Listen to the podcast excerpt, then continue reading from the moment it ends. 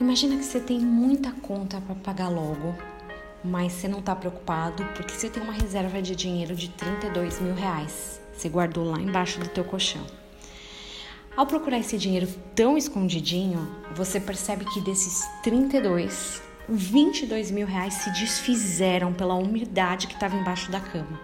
Você nem tinha percebido isso.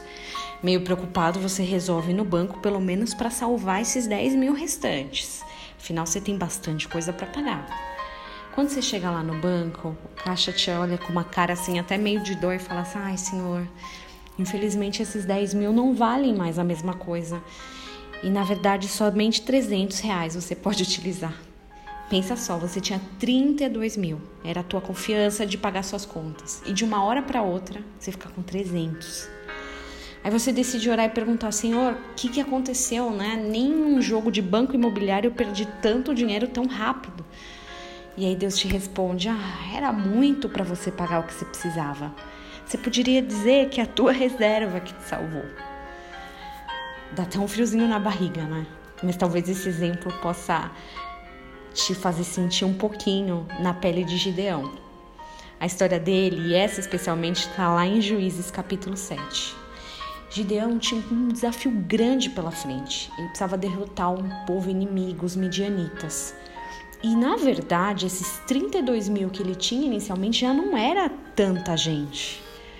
O Senhor dá uma orientação para ele: olha, quem for medroso, manda embora. Desses, 22 mil saíram correndo. E alguns devem ter pensado: olha, antes medroso do que morto, eu não vou ter vergonha agora para ir embora. Mas Deus ainda entendeu que desses 10 mil que restaram ainda era muita gente. E faz um último teste: só 300 ficaram. Depois você faz a leitura completa dos capítulos 7 e 8 e vai ver que eles venceram a batalha. Essa história é muito gostosa porque ela é maluca, ela mostra a infinidade do ser supremo, que nos ensina a cada dia a não confiar no que a gente tem, mas confiar nele. Quem na sua vida tem sido os 32 mil homens que você achava que te faria vencer? Talvez seus 32 mil homens é um emprego que você sempre acreditou ter estabilidade. A tua família perfeita, teu carro, a sua casa quitada, a tua inteligência, a tua carreira promissora, seus filhos, eu não sei. Tem algo que te faz sentir que você está seguro? Se sim, saiba que essa confiança, se ela já não foi, ela pode ser a qualquer momento abalada. Porque a verdadeira confiança tem que estar no nosso relacionamento com Deus.